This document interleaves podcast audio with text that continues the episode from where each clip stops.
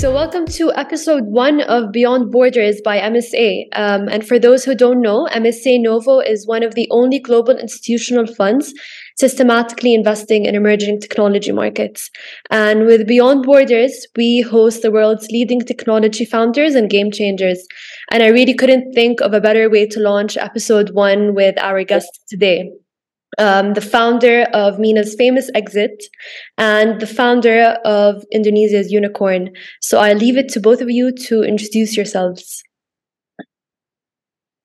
Go ahead. Um, okay. Thank you, uh, Sarah, and nice meeting you, Ronaldo. Um, so, hi, everyone. Uh, very glad to be here.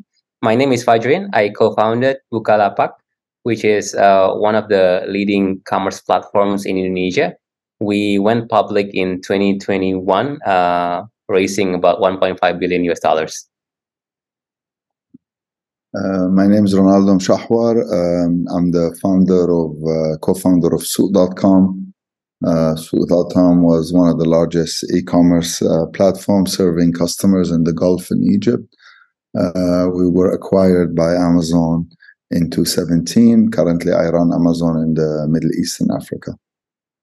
Great, thank you guys. Um, so let's jump into it. Um, Ronaldo, starting with you. I mean, we've seen how in markets like the US, where the majority are banked, right? Um, but Amazon still enabled cash payments, um, like it's in, in its Go stores, to cater to the people that are unbanked. So even in these markets, we see that cash remains there.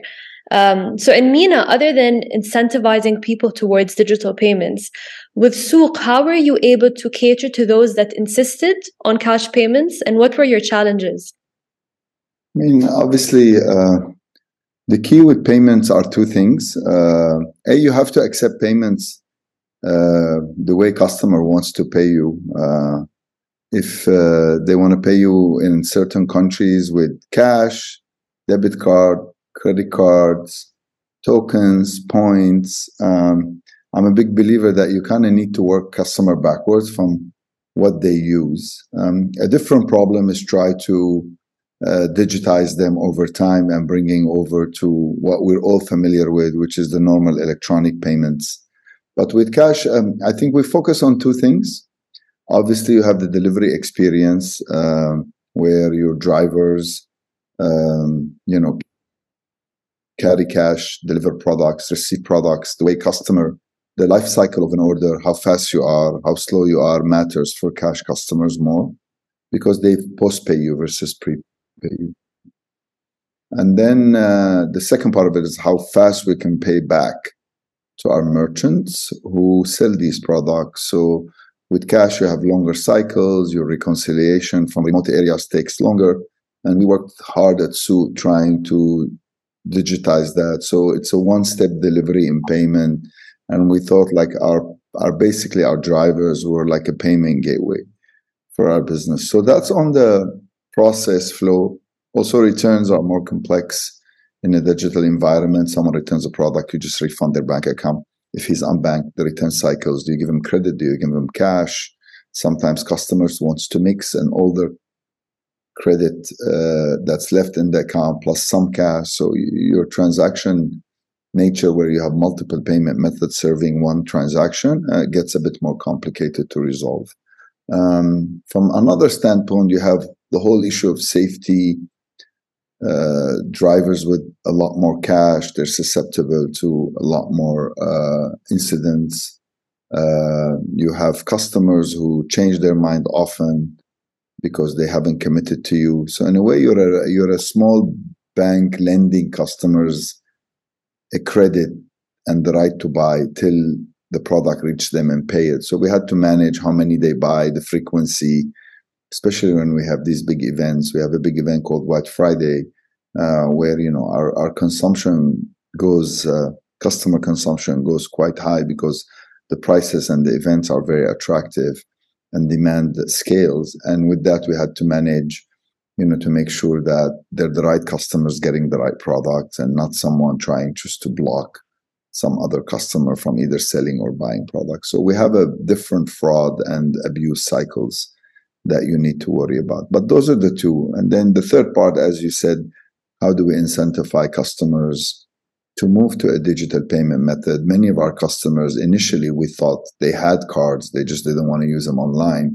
So it was more about how accurate your delivery is, how good your service is, building trust uh, and becoming a destination. Over time, we've seen many of our customers have switched over. And so do, you feel, our... do you feel that cash on delivery has, in a way, um, promoted uh, the, the consumer loyalty towards Souq? I think at the time it was the only way. Like you had only 10% of Egyptians bank. You had at the time Saudi was about 23% of customers had a, a credit card. Uh, even in the UAE, more than 50% didn't want to use their credit card online. So it was a way to just accept payments and, and build the business. And trust is earned. So as they used us, uh, they got comfortable uh, either with our service, product, quality, prices. And over time, they found it more convenient to move to a digital payment method. But we also worked with the local banks, uh, card schemes, trying to build a specific incentive, especially on our application, to have people store their credit card. But it was a journey. We started with no credit card accepted to you know countries where almost all payments today are done electronically, be it debit, credit. Yeah, it's it's definitely like building a relationship, and especially in the in the region. Um, so Fajrin, back to you. So, mom and pop shops, I mean, are the backbone of Indonesia's economy, and the majority are st- still bank offline. And we know that Indonesia is the second largest cash economy in the world. So these these metrics are crazy. Um, so when you were building Bukalapak, how were you able to convince and onboard these SMEs?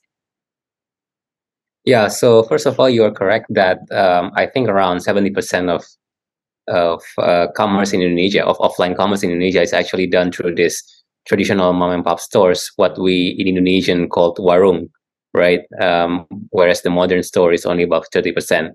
So I think, uh, and this is something that probably uh, unique or maybe happens only in a few countries, is that we leverage this uh, mom and pop stores uh, one as an onboarding on onboarding channel, right? So we essentially empower them uh, for them to be able to also uh, become a merchant. But also second is to make them as a payment channel as well, right? So when we say cash payment in Indonesia, uh, one way is to do a COD, like uh, Ronaldo just now mentioned. Uh, but what is also popular in Bukalapak and also some other e-commerce players is you buy uh, you pay using cash on these mom and pop stores. So the way it works is that first as a customer you complete the transaction in you know in mobile or in laptop. Then when you want to pay you choose the method uh, pay in these mom and pop stores right? Then you go into these mom and pop stores and then you essentially pay using uh, cash to the uh, mom and pop store owners right? So this has been one of the most popular uh, method in Bukalapak and other uh, some other e-commerce players in Indonesia, uh, which mm, sells as a benefit to this uh, mom and pop store as well. Because once the uh, customer is in their mom and pop stores, usually they also sort of like try to browse around what happened in the uh, mom and pop stores, and probably most likely will buy something else there. Okay, okay um, I mean, there's a reason you, you two are, are the leaders in, in this space for sure. So, I mean, we've spoken about what you've done, but I think where we want to take this discussion forward is what's going to happen. Um, so, I really want to hear your thoughts on what will be the next big opportunity in technology when it comes to payments, so that the unbanked don't have to go through the traditional adoption cycle of digital payments. I mean, they don't have to open bank accounts, issue cards, and so on. So, what is what do you think in your um, opinion is the next big thing in technology? Um, Ronaldo, we can start with you.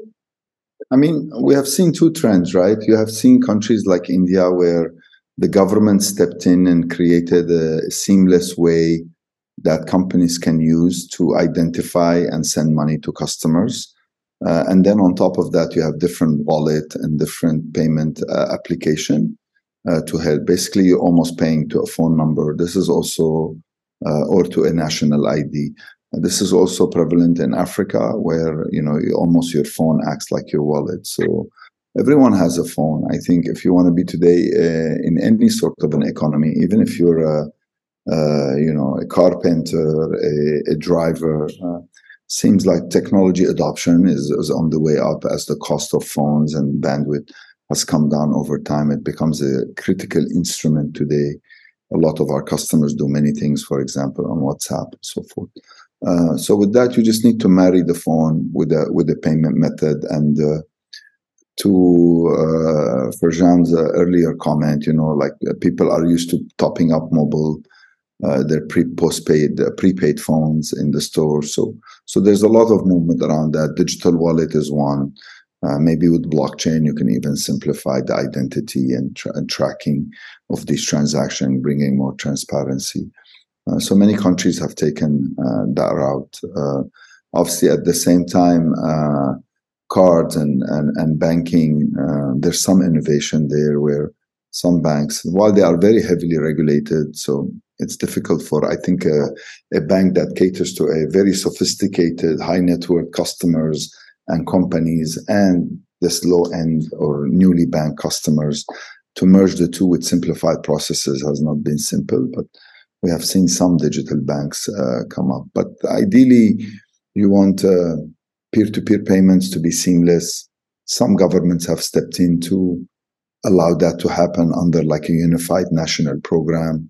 We have seen in saudi for example mada which is a, a kind of a local switch uh, take over that problem where salaries are deposited into a debit card and then you can use that card to to uh, to transact. The challenge remains is some customers want to build credit overspend like when you buy a car you buy a laptop you may not want to pay for it all at once and and then building some financial tools and services on top of these schemes uh, that are mostly uh, debit based. So it's like you have an account, you top up and you use.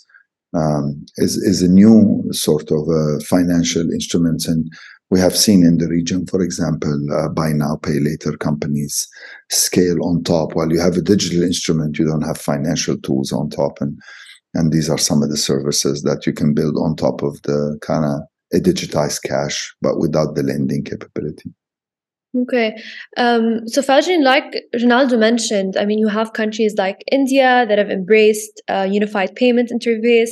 You have Brazil that recently followed with Pix. Do you think there are similar developments in Indonesia, or is there something bigger? Um, yeah, I think uh, the vision is going there, right? So similar to uh, some countries in the Middle East, like uh, just Ronaldo mentioned, in Indonesia, we are also seeing the trends of the popularity of the wallet right? So we have maybe four or five leading uh, wallet players in the country. And we also see the trend of the digital bank as well happen in Indonesia. So in the last one or two years, uh, I think there are a lot, mm, around four or five uh, digital banks uh, came in, right? Uh, and it becomes really popular that uh, it forces the traditional bank to also simplify their onboarding process, right? So even the traditional bank that previously, you know, you need to go to the bank if you want to open an account, now um, some of the biggest bank uh, you don't need to. So it's, it's it's it's going into the root of the digital bank where essentially uh, through the application through the your mobile you can actually open a bank account. Uh, you still need to do a you know like a video call uh, to uh, as a KYC process. So it's not as seamless as the wallet but it's getting there right? So wallet uh, usually happens for a small transaction like um, around ten dollars, uh, and the limit uh, of the wallet is about uh, two thousand US dollars, whereas the bank is unlimited, right? So that's the only differentiation. And uh, previously, you know, before 2019 or 20, I think um, each wallet to boost the transaction, they introduce discount, right? Voucher, cashback, etc. And you, uh, so the way they do that is they set up their uh, QR code in each of the merchants, right? Uh, so, okay, if you want to pay using this wallet A, uh, you get this cashback. Uh, this is the QR code. And then uh, wallet B, do the similar thing. So in each of the merchants, there are like many QR codes, maybe four or five QR, different QR codes. So it's really, really crowded in each of the store. So uh, then the Central Bank of Indonesia, uh, Bank of Indonesia, introduced what is called QRIS, or it's read CRIS, uh, essentially it's a standardized QR code, right? So now using one QR code, uh, everyone can pay using uh, any wallets or any bank accounts. uh, they just uh, scan uh, this uh, standardized QR code. So from the merchant point of view, it becomes much much easier, right? So the merchant just uh, display one QR code, one single QR code, then everyone can pay using any wallets or any bank account. So that's on the QR, and I think uh, the the similar uh, trend or vision is also going on the backend, right? On the switching payment gateway, etc. So that's something that uh, I think is on progress and potentially will also become next big thing in Indonesia. Okay, Ronaldo, what's your take on that? No, I think so, and I think uh, add to that, I feel uh, with these tools, I mean, using the phone, the QR, QR codes, even the merchants accepting digital payment goes up. I mean, some merchants want to receive uh, quick payments. You're sending someone flowers you're in a shop uh, you someone orders something and you know you want to just deliver the goods but you want to accept payment so i think for the merchant side kind of like a mini pos also that part of the business will drive demand because as the merchants gets more and more sophisticated or at least through his phone on tablet uh, is able to cater to digital payment uh, customer choice will shift because just it's easy it's simple. At the end of the day you want tech that is simple and easy uh, and that's how adoption comes. And what do you guys think about biometrics? Um, because you still have a large significantly large population especially in MENA that are unable to not only open up bank accounts but are in many cases unable to even you know have you know digital wallets or so on because they require some papers so how do you think biometrics can be the next big thing and can be leveraged with existing models mean, for identity, if you talk about identity in particular, you can now use the phone as an extension uh, of of for for uh, you know like face uh, opening, face IDs, and and things that are related to you personally uh, through your phone. The phone has a camera, has a mic. Uh, some have tried even like speaking to a password or whatever. So those tools will come and more identity uh, ability to identify users uh, through the phone. Uh, uh, it's something that is already happening. Many banks have extended beyond their just a traditional login. I've also seen some unified government login that you could use across multiple platforms that tie to your identity. We see one in the UAE with UAE Pass, so it's tied to your Emirates ID and many government and now some non-government services, uh, utilities, uh, you know, like uh, rent, uh, fees, uh, school tuitions you could pay with these IDs. So obviously, um, it helps just simplify the identification process. So there's room for them for sure. With the mobile phone, the only problem with the mobile phone index is some customers change their phones and then migrating that data uh, is, is, is sometimes a pain. Some applications do it well, but then your phone may recirculate with another customer. So so that's some of the challenges with the countries that have a lot more uh, prepaid than postpaid, where the, the, phone doesn't remain like your national ID forever with you. Um, so do you do you see that? I mean, you you come from the telcos uh, industry now, and you're working heavily with them. So how do you how do you see that coming into play as well? Um, yeah, so exactly as uh, mentioned by Ronaldo just now, right? Um, Indonesia, I think ninety five percent around that uh, is prepaid, uh, right? Um, so uh, a lot of customers actually change their phone numbers. Uh, so that's why uh, biometric is actually one of the thing that is used as well here for identification because we have a, a central government uh, data that the telco company or other company that needs verification can use this biometric data then to complement the to complement or replace the video call as a KYC. Uh, just now I mentioned in the in the phone, and I think going forward is also opportunity for Indonesia uh, to also expand or uh, build partnership with other countries, right? So something that is uh, already happening is actually the QR system that I mentioned before. Uh, it's already happening in a uh, few countries outside Indonesia, right? So the standardized QR code just now I mentioned is also applied, I think, in Malaysia, Thailand, and one or two other countries in Southeast Asia, right? So as an Indonesian right now, I can go to Malaysia and Thailand and pay using the Indonesian wallet that I have uh, uh in the uh, in the merchant in Thailand or Malaysia using the QR code there. Okay. Um, well, speaking about that region, there's also a lot of, I mean, we see a lot of Chinese tech influence, um, especially in Southeast Asia. And I think with MSA's experience, we've seen firsthand um, on how emerging markets are scaling with Chinese models and Chinese mobile first models because of their high velocity and low cost. So, do you think in emerging markets, whether it's Southeast Asia or MENA, um, the emerging markets can evolve into payments using Chinese technology? I think it's one of the. Uh, go yeah, go ahead. I'll let you go. Um, it seems like closer to your market than ours. Yeah, exactly. So uh, I think Southeast Asia is uh, really close to China, right? Uh, in the sense that uh, we are both developing countries. Uh, most of us, right? Most of us in, in, in Southeast Asia. And the second, in terms of the is SME structure. So a lot of merchants in China are SMEs, and it's similar in Indonesia. Uh, potentially different with the one in uh, in the, in the US, for example. So uh, a lot of uh, Chinese technologies are actually applied here, right? The wallet that I mentioned, the QR code, it's pretty similar in terms of the concept, in terms of the technology with uh, with the one that is working in China. And when I mentioned just now, there are few uh, wallets here uh, some of them uh, are actually uh, invested by uh, Chinese companies, right? So, for example, we have uh, Dana, which is actually a, a, joint venture between local company and also Alipay or Ant Financial. and similarly with other Chinese companies as well. I guess some of the wallet in Indonesia either invest or either is invested or partnered with the Chinese companies.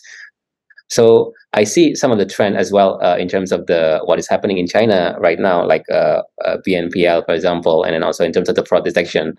Uh, all uh, are brought uh, into Indonesia and some countries in Southeast Asia.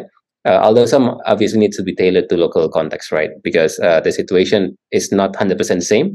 So a tailored made solution is also needed, including in Indonesia.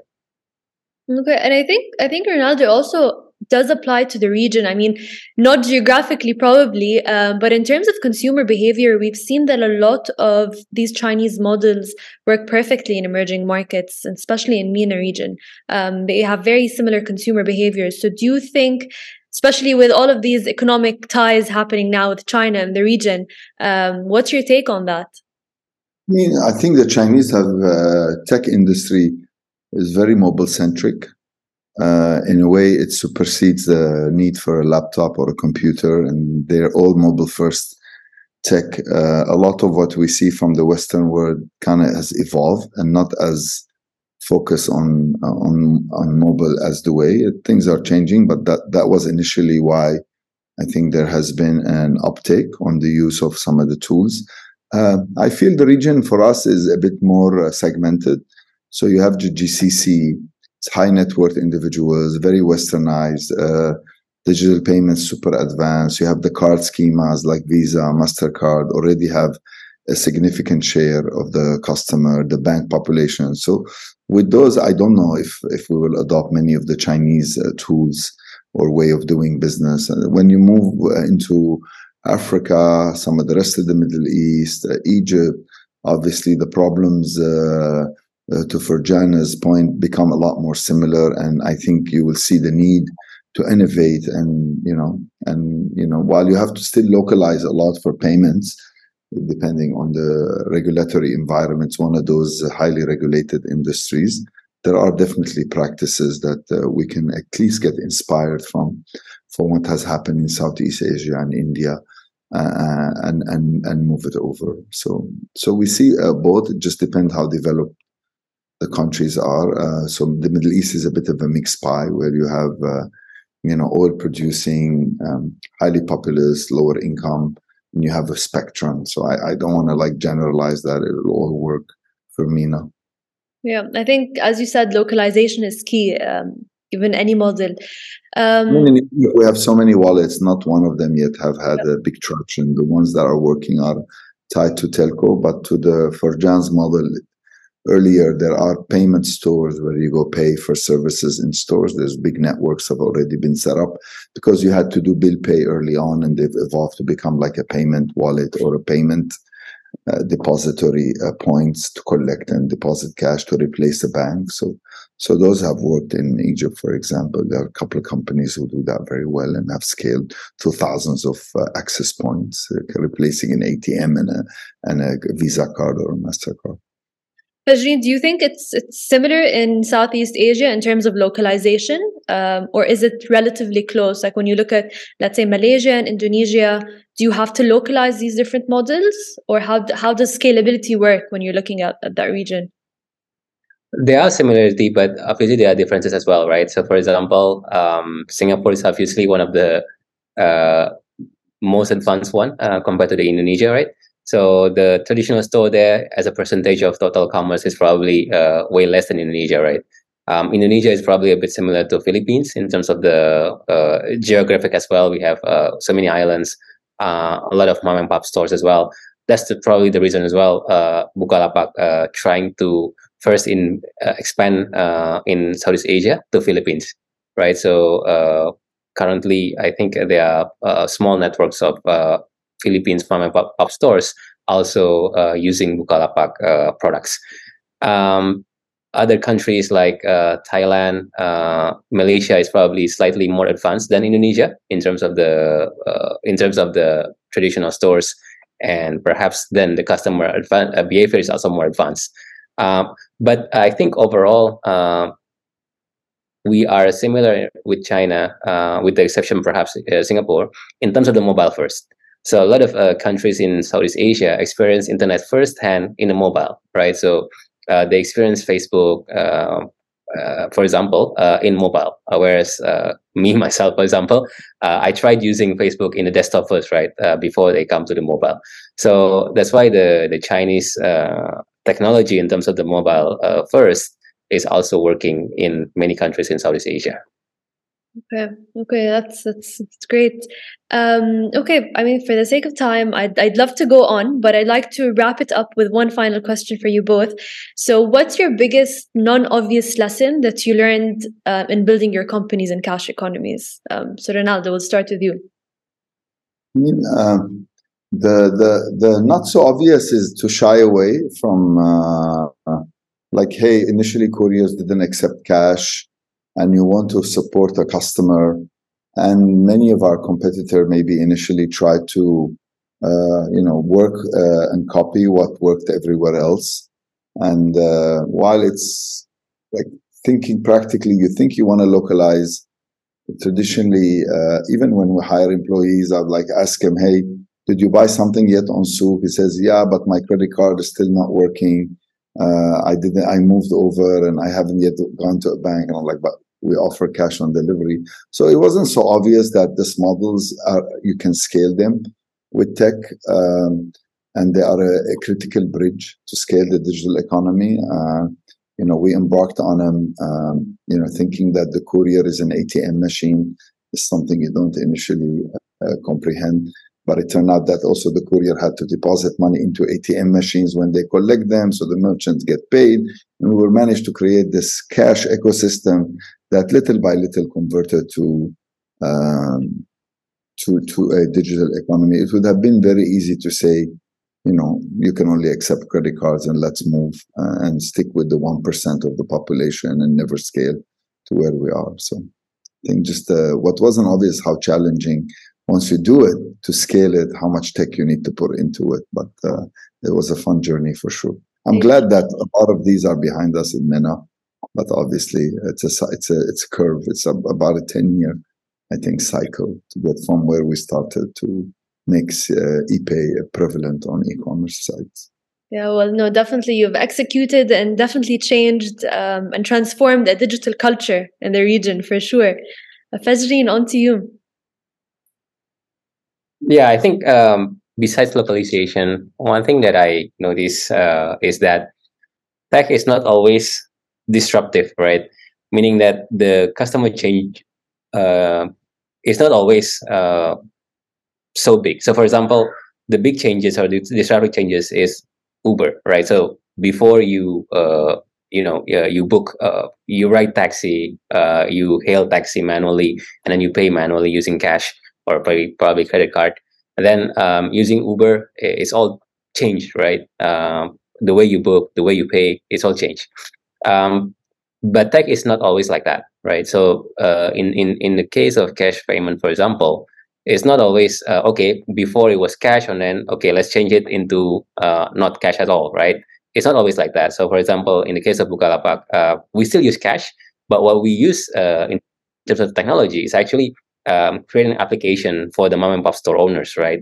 So that's the tech that we make, so that the from the customer point of view, um, it's a combination. You still order in application, but then you go into the mom and pop store and then do a cash payment there. So the changes is incremental, right? So uh, not all of the function is actually changed. Um, so that's that's one of the changes that can be done as well uh, versus the disruptive changes, right? So when you want to uh, change the customer behavior, uh, you can also uh, consider this type of changes, incremental changes, not always the disruptive changes. And what I see, the incremental changes is easier to educate the customer, right? Because um, they are they are they are uh, less disruptive, right? They are still uh, tap into the customer uh, daily activities or daily needs, right? Um, oh, I go to the uh, mom and pop store um, usually maybe once every day or once every few days, right? Now I, I just need to pay the online thing there. Um, versus if I uh, force a customer to use a new payment method that the customer uh, didn't know before, right? So it's it's more difficult to educate the customer. Okay, that's that's great insights. I mean, you look at all of these different emerging markets, so similar yet um, you know, there's definitely a lot of micro localization happening there. Um, guys, I want to thank you so much for your time. This has been short um, but super insightful, um, and we look forward to publishing the first episode of Beyond Borders with you.